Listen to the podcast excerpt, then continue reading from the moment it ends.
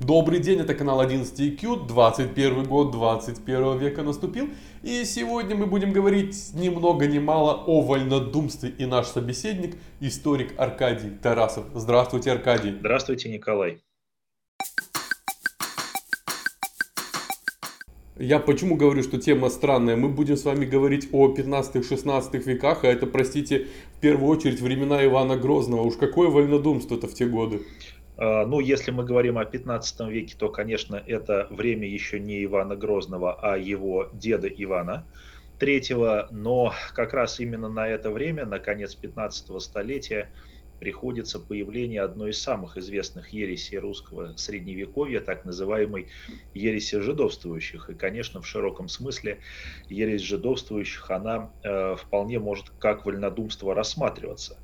Э, поэтому э, есть полное основание говорить о существовании религиозного вольнодумства в то время. А если мы заглянем э, на век раньше, то есть в конец 14 столетия, то мы увидим на северо-западе Руси, в Пскове, в Новгороде еще и ересь стрегольников. Э, поэтому вполне, вполне русское средневековье знает прецеденты, э, когда появлялось религиозное вольнодумство. А давайте мы с вами э, вот с этих стрегольников и начнем. Кто они такие?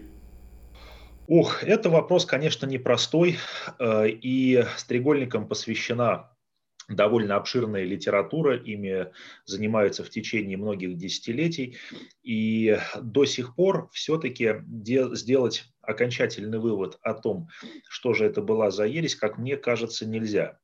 А, мы сталкиваемся с одной серьезной проблемой, когда рассуждаем о религиозном вольнодумстве в средневековой Руси.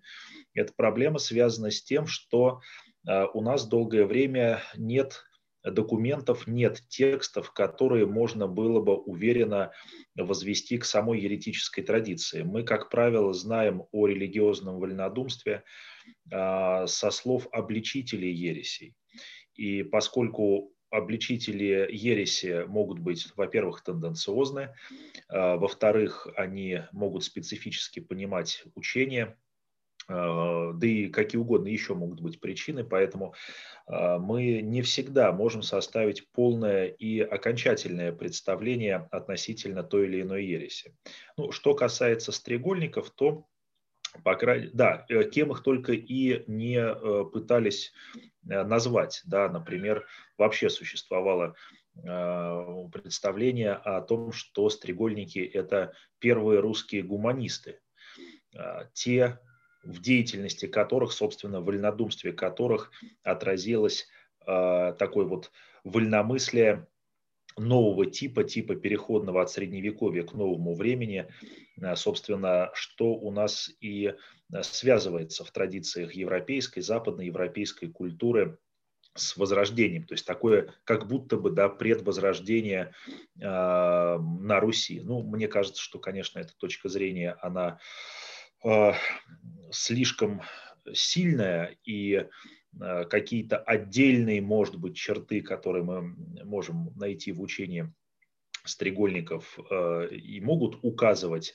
на нечто подобное, но все-таки проводить прямые параллели между русскими ересями в целом, средневековье и стрегольничеством в частности, э, и утверждать, что стрегольники, да, это были именно такие вольнодумцы нового типа, мне кажется, Э, невозможно. А эти господа стрегольники, они не похожи на Лютера? Вот потому что есть же о них описание, что они боролись и с симонией, и с э, прочим э, засилием там излишней какой-то бюрократии в церкви. Я всегда очень осторожно эм, в проведении параллелей.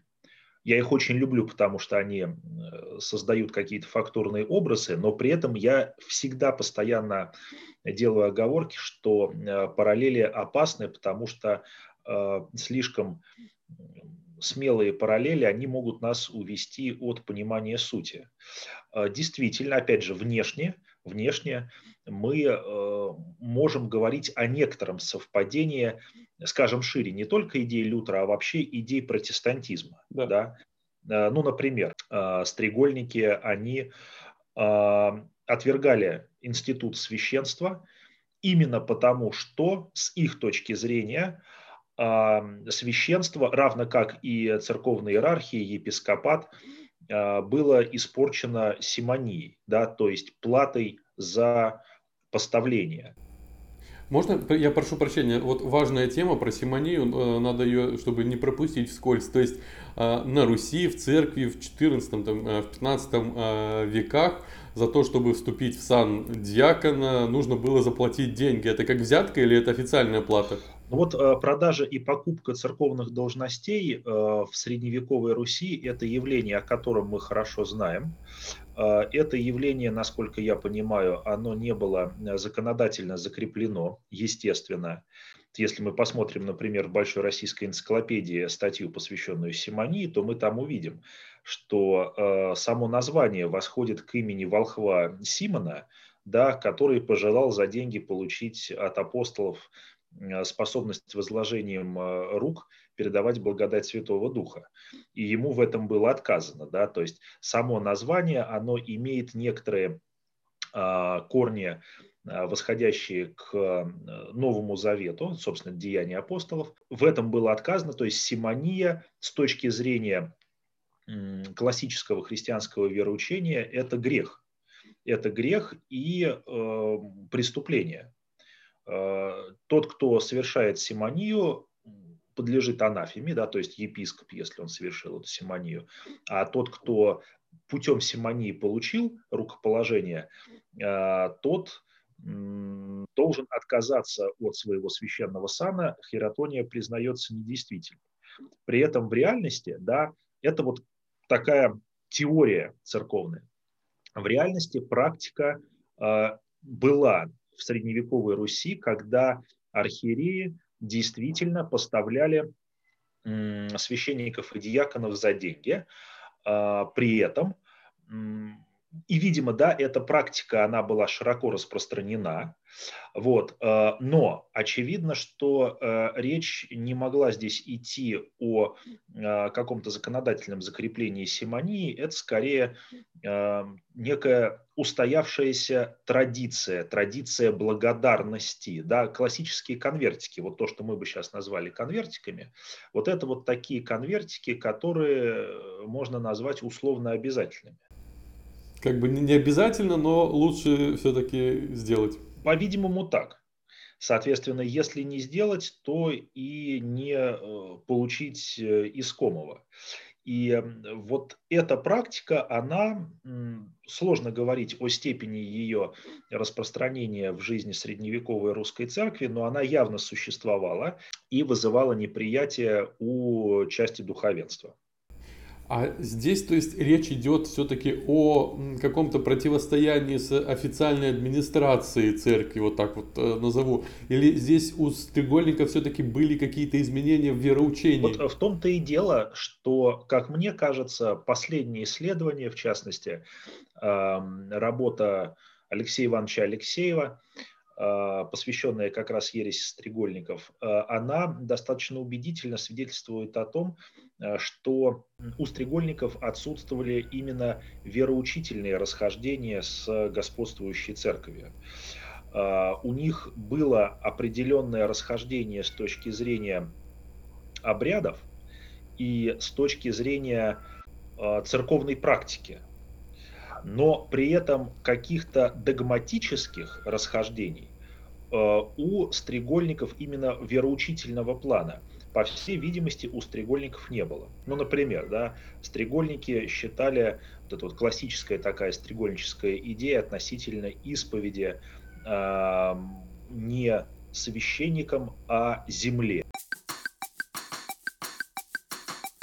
Аркадий, давайте поговорим еще об одних э, упомянутых нами э, людях, которые, в принципе, очень много кривотолков вызывает эта, ну, простите, секта, жидовствующие. Это настолько глубоко проникло, что даже сноха Ивана Третьего, по-моему, была так или иначе к этой секте прикручена. Что касается жидовствующих, здесь та же самая история, что и со стрегольниками, может быть, даже еще более запутанная. А, само название ереси, оно как будто бы должно указывать на иудейский характер ее. И, собственно, появление ереси уже в трудах обличителей. Ее не с самого начала, но достаточно рано в трудах обличителей появляется указание на некоего еврея Схарию, который прибыл из Киева в Новгород и там начал сеять семена иудаизма. А, при этом, да, вот такое э, понимание ереси, оно восходит к трудам противников, борцов с этой ересью. Современные исследователи вполне справедливо указывают, что э, понятие жидовское мудрствующих, да, вот это вот э, отношение э, к жидовству, оно имело в 15 веке гораздо более э, широкие границы. И в том числе э, еретики-католики, латинине, они тоже сопоставлялись с жидовствующими. А, и это было некое универсальное определение, которое свидетельствовало об уклонении от а, православных истин. А, более того, внимательное изучение современными исследователями ереси жидовствующих по тем достаточно скудным источникам, которые у нас сохранились, заставляет усомниться и э, в самом иудейском характере этого течения, да, что усматривать э, там явное какое-то влияние иудаизма э, достаточно сложно. Очевидно, что жидовствующие были вольнодумцами. Некоторые исследователи современные используют такой очень характерный академический термин иудаизанты, применительно к жидовствующим, то есть указывая на то, что в их учении могли быть некоторые составляющие, которые а, внешне а, можно связать с практикой иудаизма. Но это не иудаизм в чистом виде. В сухом остатке проблема изучения ереси жидовствующих, она заключается в не вполне полном понимании того, что из себя эта ересь представляла. Ну, название вполне определенно свидетельствует, что там вроде как даже субботу вместо воскресенья э, призывали праздновать, но другого я ничего не слышал на самом деле. И вроде были сомнения в божественной природе Христа, но я не знаю, насколько а, те источники, в которых я это почерпнул, они заслуживают доверия. Ну вот, например, Иосиф Волоцкий, главный обличитель ереси жидовствующих, он а, указывал, что еретики выступали против троичности Бога, а вот это уже, если это действительно было так, если жидовствующие отрицали принцип троичности, то это, конечно, серьезное догматическое уже расхождение с учением а, православной церкви, да, ну и вообще христианской, которая а, одним из фундаментальных своих догматических оснований имеет веру в троичность Бога. И зато здесь мы уже знаем конкретные имена. Федор Курица, его брат э, Волк, и это реальные персонажи, действительно. А, да, более того, вот что мы действительно неплохо знаем, так это а, перечни а, жидовствующих. Было несколько соборов, на которых обсуждалась и впоследствии осуждалась ересь. И по итогам этих соборов составлялись списки еретиков. Они сохранились в нескольких видах – изучение этих списков, сопоставление имен э, позволяет сделать вывод о том, что э, более 40 человек, даже 43 человека, такая цифра указывается, были в конечном итоге в конце 15 и начале 16 века привлечены в качестве обвиняемых. Достаточно высокого уровня, та же Волошанка. Но Елена Волошанка, она как раз официально никогда в ереси не обвинялась. А, речь могла идти только о том, что при Елене Волошанке еретики а, получили возможность спокойно действовать да, в Москве и непосредственно влиять на великого князя Московского. Но Елена Волошанка, напомню нашим слушателям, что это жена старшего сына Ивана Третьего – а, Ивана Ивановича Молодого, который должен был стать наследником престола, да и, в общем-то, стал. Он был объявлен соправителем, но слишком рано скончался. И э, Елена Волошанка, э, она была дочерью молдавского господаря Стефана Великого, Стефана Челмаря, она была крупной фигурой при московском великокняжеском дворе, была матерью Дмитрия Ивановича, внука Ивана III, и в Москве разыгрывалась в 90-е годы после смерти Ивана Ивановича Молодого э, целая драма, кому передать престол либо вот Дмитрию внуку. Я почему на этом подробно останавливаюсь? Потому что и здесь, наверное, можно видеть какое-то опосредование влияния еретиков. И сугубо политический, династический вопрос, связанный с передачей престола, э, кому передавать, либо Дмитрию внуку, э, наследнику от старшего сына первый брак Ивана III, либо Василию Третьему, старшему сыну от второго брака Софьи Палеолог. Возможно, здесь э, был э, замешан и э, вот этот вот еретический момент. Ведь действительно, и об этом писал архиепископ Геннадий Новгородский, первый, который забил в колокола относительно новоявленной ереси, он прямо указывал, что еретики нашли покровительство при великокняжеском дворе, и особенно там политическая элита Э, не думает о том, чтобы проводить расследование и как-то на еретиков влиять. В конечном итоге в ересе даже был обвинен митрополит Засима, да, глава церкви. Ох, нас услышат сейчас определенная категория слушателей, скажут, что жидовствующие хотели власть захватить, но не получилось, и пришел э, отец Ивана Грозного. И при Иване Грозном-то были вольнодумцы? Или это было время уже затишья относительного? Вольнодумство, оно, очевидно, существовало всегда. Под вольнодумством мы можем подразумевать не только сугубо ереси, а, но и а, какие-то отклонения от генеральной линии партии. Даже прежде Ивана Грозного мне вспоминается классический пример э, с Максимом Греком. Да, Максим Конечно. Грек, э, выдающийся книжник, был приглашен отцом Ивана Васильевича Грозного Василием Ивановичем III в Москву э, с целью осуществления здесь переводов с греческого на славянский язык. Причем Максим Грек да, был человеком как раз культуры возрожденческой, он был православным, но при этом какое-то время э, провел в Италии и чуть ли не самого Савонаролу там слушал. Так вот, Максим Грек позволял себе язвительные высказывания в отношении современной ему русской церкви. А, в частности, относительно канонического статуса русской церкви. Поскольку в начале XVI века, когда Максим э, в Россию приехал, русская церковь находилась в процессе становления ее автокефалии, то есть независимости от Константинопольской патриархии. Константинополь официально автокефалию русской церкви не признавал. А, и Максим Грек на это указывал, что русская церковь, она, э, по сути, ставит себя в самочинное положение, э, в положение раскольников э, в отношении матери церкви, церкви Константинопольской. И это было ему вменено в вину, да, потом состоялся собор над Максимом Греком. Не только это, конечно, но и это повлияло в том числе. И в конечном итоге э, Максим Грек э, провел значительную часть своей жизни в заключении. Мало что потом стал преподобным, причислен к лику святых, но вот реальная жизнь Максима Грека была непростой. И опять же, э, он как раз был человеком вполне ортодоксальной православной позиции.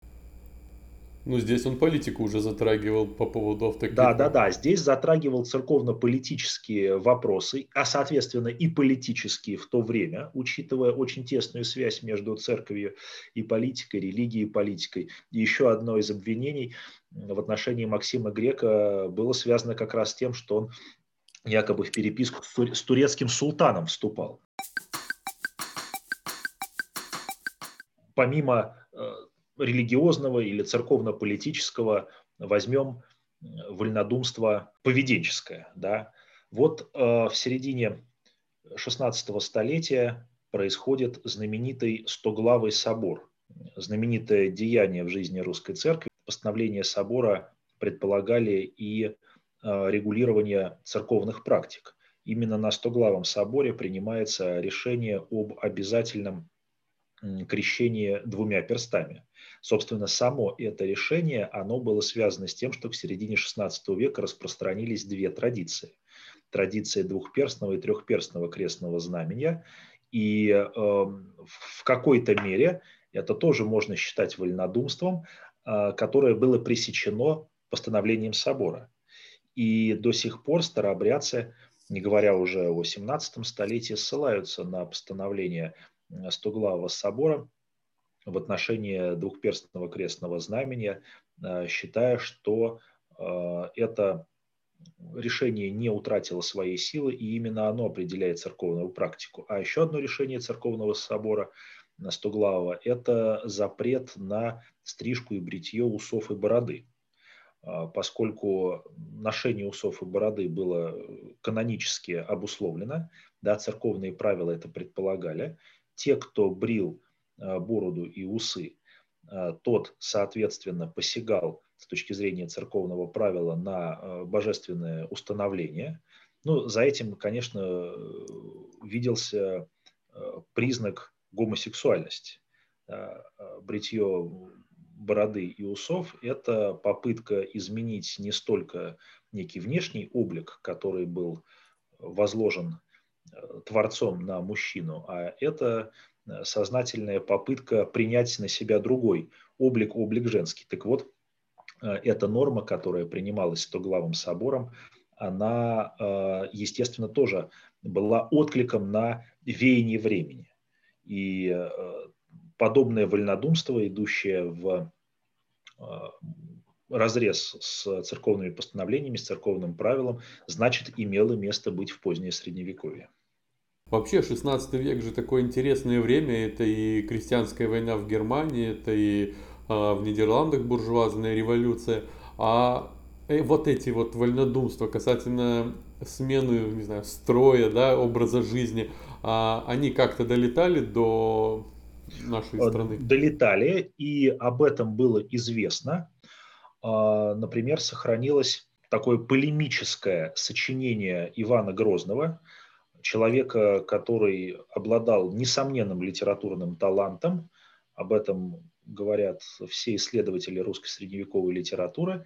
И э, вот это полемическое сочинение Ивана Грозного, оно как раз было направлено на обличение протестантизма.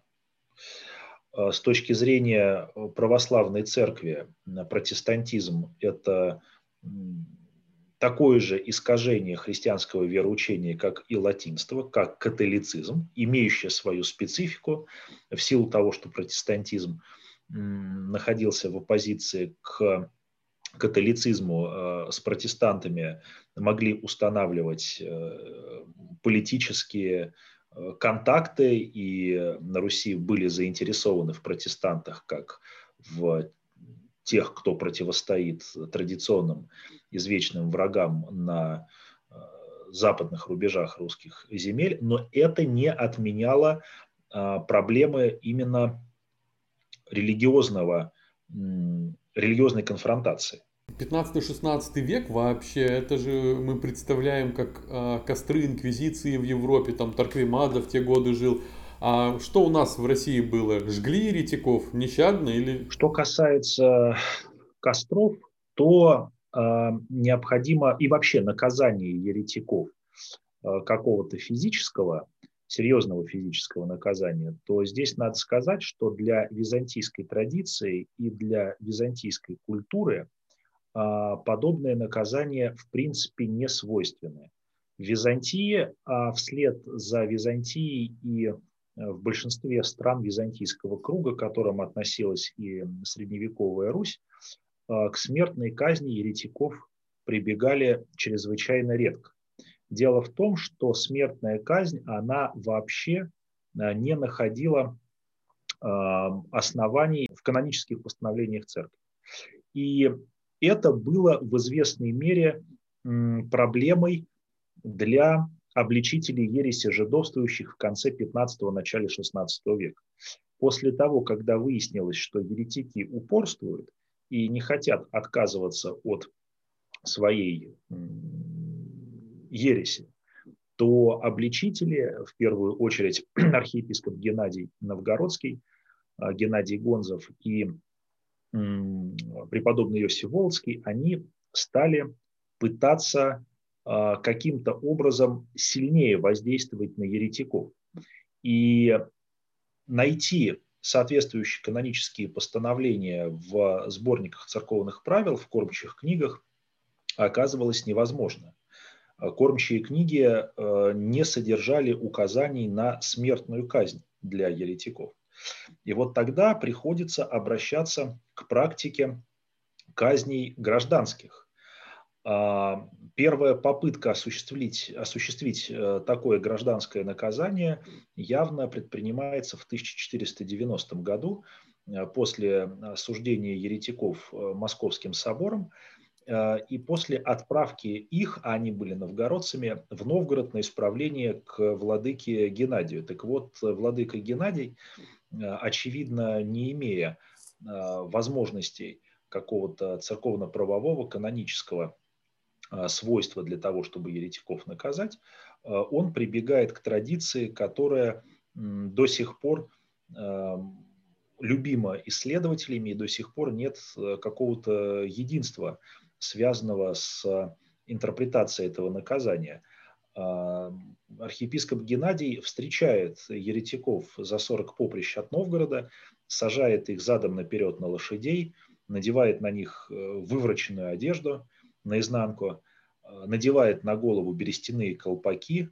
А, впоследствии Иосиф Волоцкий напишет, что они были яко-бесовские в таком виде водит по городу, а вот потом эти берестяные колпаки сжигает на голове. Ну, очевидно, что после такого еретики не могли э, умереть, да, это не смертная казнь. Но вот что это было? Попытка следовать каким-то инквизиционным моделям, а о том, что э, Геннадий знал об испанской инквизиции, у нас есть прямые свидетельства. Он сам об этом писал и призывал действовать по примеру шпанского короля Ивана III. А, либо это было нечто другое, обращение к каким-то сокровенным символическим а, идеям, даже не сокровенным, а собственно символическим идеям, которые вполне были понятны и очевидны для современников. А, мне кажется, что здесь скорее второе. Это не значит, что и Геннадий Новгородский не мог использовать некоторую форму инквизиционных обрядов, но при этом э, символика, на мой взгляд, явно носила такое инфернальное похоронное значение. Еретики должны были символически умереть для мира верных. Э, они не зря были уподоблены бесам, о чем прямо говорит э, Иосиф Волоцкий. Вот эти колпаки выстраивали такую линию, они показывали на подобие еретиков бесам, поскольку бесы в русской иконографии традиционно воображались и представлялись э, с такими хохлами на головах, с высокими вздыбленными волосами. То есть здесь было поругание, э, на котором смертная, э, при котором смертной казни не было, но при этом это поругание явно должно было выявить бесчестие по отношению к еретикам. Я думаю, что многие клиенты сеньора Торквемады предпочли бы такое бесчестие. Но при этом совсем без костров не обошлось. Еретики продолжали э, сохранять упорство, и в начале XVI века состоялся очередной собор на новгородских еретиков, и по итогам э, этого собора Э, еретики жидовствующие были сожжены э, на берегу Москва-реки э, в таких Много их было? деревянных клетках. Много И их? несколько человек, да, было несколько человек этих еретиков, и их казнь, она вызвала довольно яркую полемику в русской церкви относительно вообще возможности, возможности применения смертной казни по отношению к инакомыслящим. И появилась целая, группа представителей духовенства, которая выступала против подобной казни.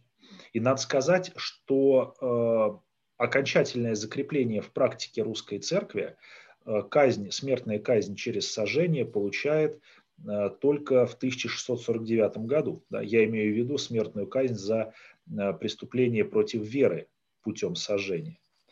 И вот эта полемика э, начала XVI века, она явно показывала, что не было единства в русской церкви относительно э, того, как бороться с инакомыслящими. Это не значит, что э, не было э, смертных казней через сожжение вообще. Ведьм, например, сжигали. Но это как самосуд больше, это не церковный суд. Это или самосуд, или суд гражданский. Угу. Мы, например, знаем, что один из приближенных Ивана III, э, который, по некоторым данным, во время стояния на Угре в 1480 году э, настаивал на том, что необходимо покориться Ахмату, не доводить э, вот это уже идущее противостояние до какой-то крайней точки, и нужно во всем признать ордынские условия. Так вот, э, его обвиняли, явно указывая на то, что яблочко от яблони недалеко падает, в том, что его мать была за колдовство сожжена по распоряжению князя, да, по распоряжению светской власти. И э, такие распоряжения, они, естественно, могли иметь место, но, опять же, вряд ли мы можем говорить о том, что эта практика была повальной. И в этом смысле э, инквизиционные обряды, вообще сама идея инквизиции, распространяющаяся с конца 15 века э, в католической церкви, она не находит такого вот подтверждения в практике русской православной церкви. И, наверное, здесь как и различия в каких-то культурных э, традициях, э, так и различия в отношении к окружающему миру, к происходящему, да, потому что тот кризис средневековья, который явно наметился в жизни Европы, европейского сообщества, он по-разному, очевидно, воспринимался на Западе и на Востоке. И на Западе это было более острое, некое болезненное такое переживание, а, которое выразилось и в соответствующие формы, в том числе борьбы с инакомыслящими. Остается сказать, да здравствует наш церковный суд, самый гуманный суд в мире. Спасибо вам, Аркадий, за очень интересное интервью. Я надеюсь, мы найдем новые общие темы для общения. Спасибо большое, Николай. Буду рад пообщаться.